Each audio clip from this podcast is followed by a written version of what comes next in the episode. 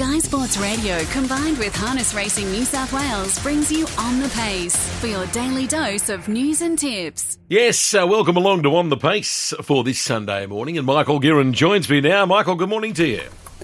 Good morning to you, Simon. Hope you are well. Hope all our listeners have started their Sunday well after a spectacular day of galloping action yesterday. And of course we have harness racing last night out of Menangle and Melton. Before we get to Menangle, Melton last night, they had the Gamalite, uh, named after the great horse of the early nineteen eighties. And Simon, the New Zealand Cup winner, Copy That, was back and in devastating form in a race which saw both Bondi Lockdown, the horse who ran second in the Chariots of Fire, and Lochinvar Art, the former Chariots of Fire and major feature race winner, both disappointing. So the road to the Victoria Cup, where they'll meet plenty of our New South Wales heroes on October the eighth, took a few turns last night. Copy That good, Bondi Lockdown, and more so Lochinvar Art, after having an early gallop at the start, question marks over them, particularly Artie. We might look into that tomorrow morning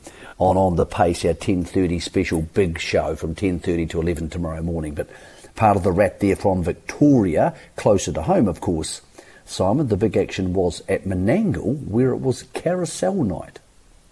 We had the carousel final on a Group two. Uh, let's take in a replay now, the concluding stages.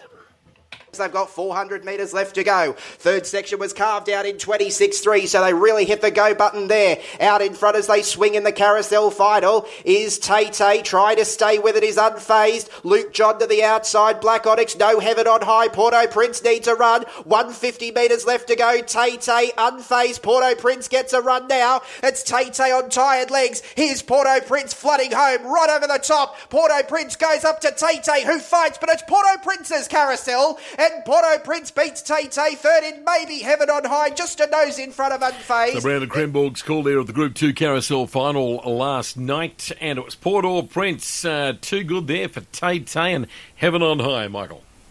Yep, a horse who, who had very little experience um, in Australia. Very often the New Zealand horses come across to Australia and take several runs to settle in. Not this one, the four-year-old by Some Beach, Somewhere, trained by Kerry and Morris. Robbie did the driving.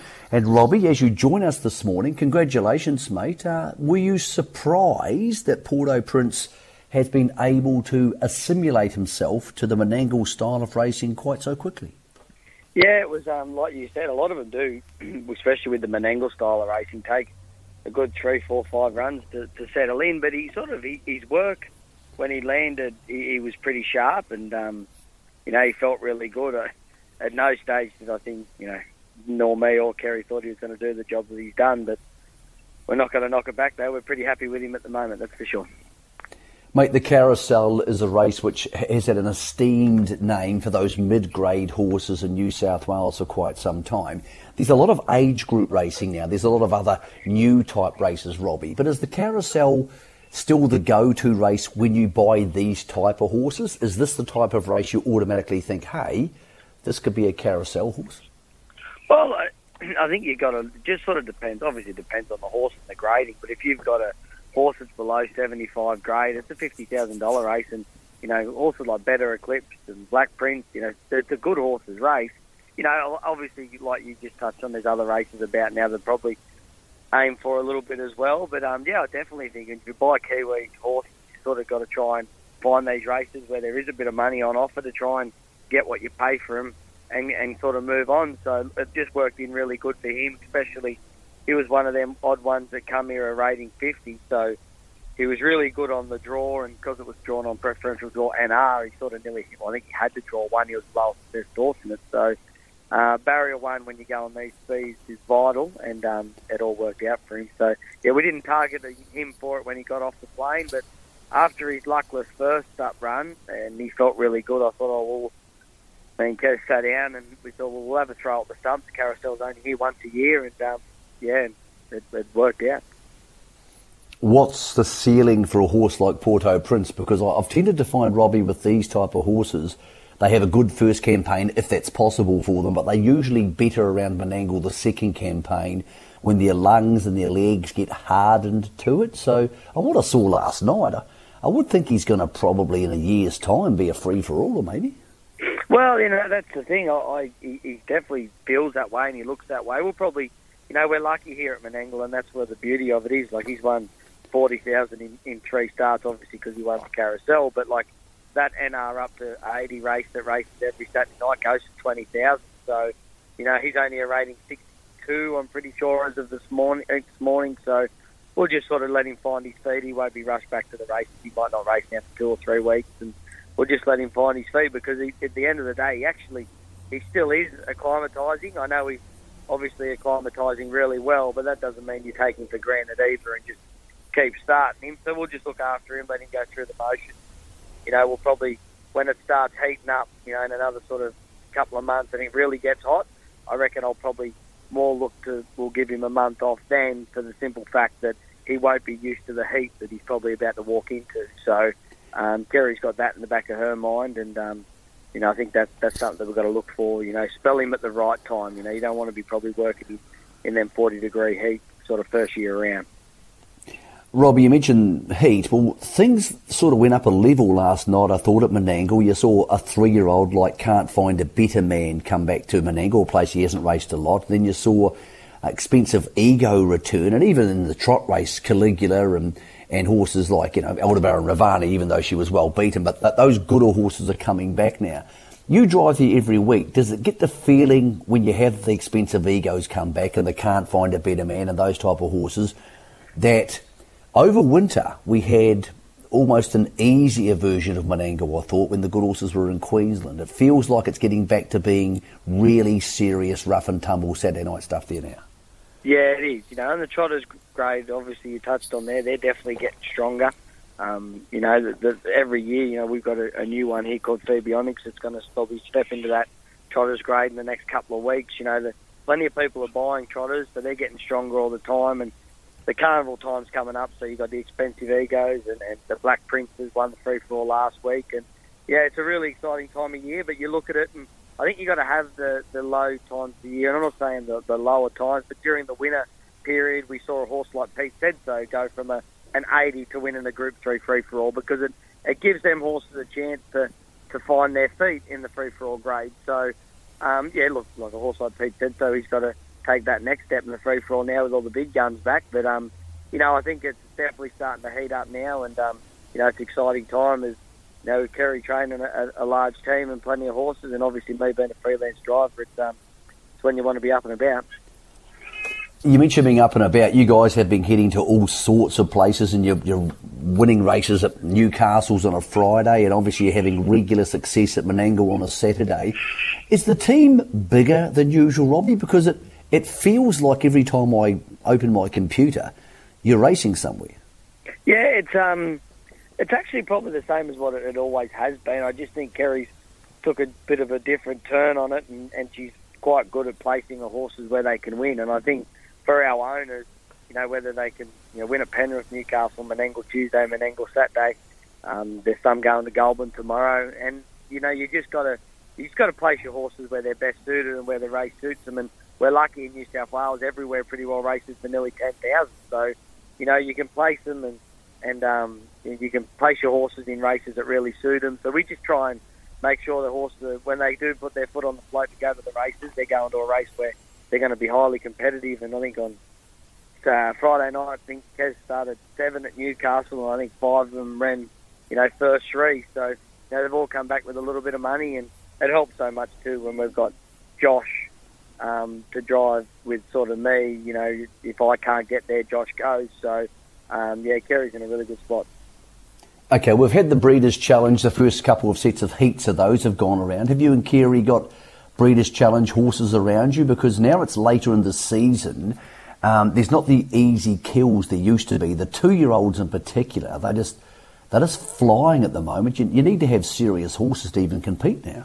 Yeah, that's right. We're, we're lucky enough. We've got a couple of nice two-year-old boys and a, a couple of nice fillies, but no... You know, I don't think at this stage of their life they're going to be Breeders' Challenge final sort of horses. They're probably more regional sort of horses when the better ones aren't around, and that's, you know, that's life. You can't, you know, you, you saw Peaceful on Thursday night when fifty-six from Barrier eleven, like it's unheard of. Um, you know, so you just got to, you know, not all two-year-olds get up and go. You know, a lot of them have got to have a bit of time to mature. We've got a nice enough bunch of two-year-olds, but nothing nothing that you'd be you'd be looking for in a Breeders' Challenge final just yet, but I do think they'll be nice three-year-olds. Mate, we race today at Cowra. That's the New South Wales Harness meeting today. But you're heading to, the team's heading to Goulburn tomorrow, you mentioned, and of course Menangle on Tuesday, as always. What's your best chance for the Sky Sport Radio listeners of training or driving or, in fact, tipping us a winner in the next two or three days? I got I got seven days last week on Sunny G, so I, I've I've got the week off. So I'm going to have an easy week with Archie at home this week. So um. I'm not driving too many, but Josh's taking the team to Goulburn um, tomorrow. We've got a horse in the last, Ad Mayora. He, he raced at Menangle last Tuesday. Probably Menangle grade's a little rich for him, but um, he drops back into the Goulburn grade. Um, I've drawn two. I think it's the, I'm pretty sure it's the last race. I think he'll be hard to beat, and I think Bill's last. Um, Keza's driving him on Tuesday. He just got nailed right on the line last week, but um, he's back into the and are up to fifty grade, and he, he seems to always win in his turn pretty regularly in that grade, so I think he might get up on Tuesday.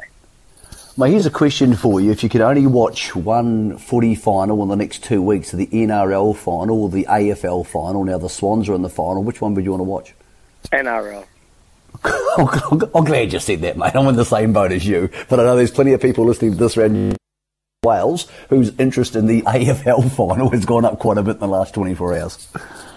Yeah, no, no, N R L. Mate, I, look, I, I think it's a tough game, the A F L. You know, me and Josh watched the game the other day, and they don't stop running. They they bash into each other, and yeah, but I just, I don't know. I think it's because I lived in New South Wales all my life. I just can't get into it. Too much running for me, Robbie. Too much running for me, brother. Yeah. Hey, mate, thanks for joining us today, and congratulations on getting the carousel last night. It's an esteemed race. It's got a great name in New South Wales harness racing, and uh, yeah, well done on what's been a killer season so far for you and Kerry. No worries, mate. Thank you. Robbie Morris, always great on the radio. By the way, to our New South Wales sports fans out there, congratulations on the Swans making the final. It's a, it's a hell of a big go, and you're looking forward to seeing how the N R L pans out. It would be kind of special, wouldn't it, Simon, to see Parramatta make a final for the first time in a long time? Wouldn't that, wouldn't that be something awesome? It's, I know yeah. I'm living in a different country, but gee, I tell you what, it's, it's engrossing stuff there at the moment. So for all those New South Wales racing and sports fans, along with the harness racing, the super gallops action yesterday, wow, there's so much on at the moment. It's um, a pretty hard time to concentrate on work. Yeah, it sure is. Hey, Kiwi won the Group One at Caulfield yesterday. Call sign Mav. Look, it, it, I thought he would he would get a good race over there at some stage, but I, I, I thought away from the best Group Ones, and obviously the Sir Rupert Clark wasn't one of the best Group Ones, and you know you're not taking on Zaki and Animo, so I think there's a room for the New Zealand horses, the gallopers we're talking about here, at that level, at that secondary Group one or Group two level. I think they're really going to struggle at the Cox Plate elite, absolute elite level. When saying that, Rocket Horse won the Newmarket, of course, but yeah, there's been a definite land shift change in the last five years, Simon. Once you brought those English horses in for that sixteen hundred to twenty-four hundred metre window, which mm. the Kiwi horses were very good at, mm. and the English horses, like Zaki being an obvious one, plugging that hole. And when you have a horse like an Animo, and I'm not sure how he's pulled up today after that um, lameness yesterday, but when you have a horse like him not going to start at three and sticking around to four, it's incredibly hard to beat those world-class horses coming off a New Zealand base. Also, last season, we had thirteen Group one winners retired in New Zealand. Melody Bell, Avantage, Probabil. So the best horses we had were retired. We are blooding new horses in. But for course, I'm having to get across there and win a million-dollar race. Repays their faith, because had he stuck around New Zealand, Simon, and won five Group Ones, he still only would have won the same amount of stakes money he won yesterday. Good stuff. It's always a pleasure talking to you, uh, Michael. Thanks very much for your help, and uh, enjoy the rest of your Sunday. Thank you, Simon. By the way, for harness racing fans, ten thirty tomorrow morning, we'll have a deep dive into harness racing on our extended On The Pace, ten thirty tomorrow morning on Sky Sports Radio.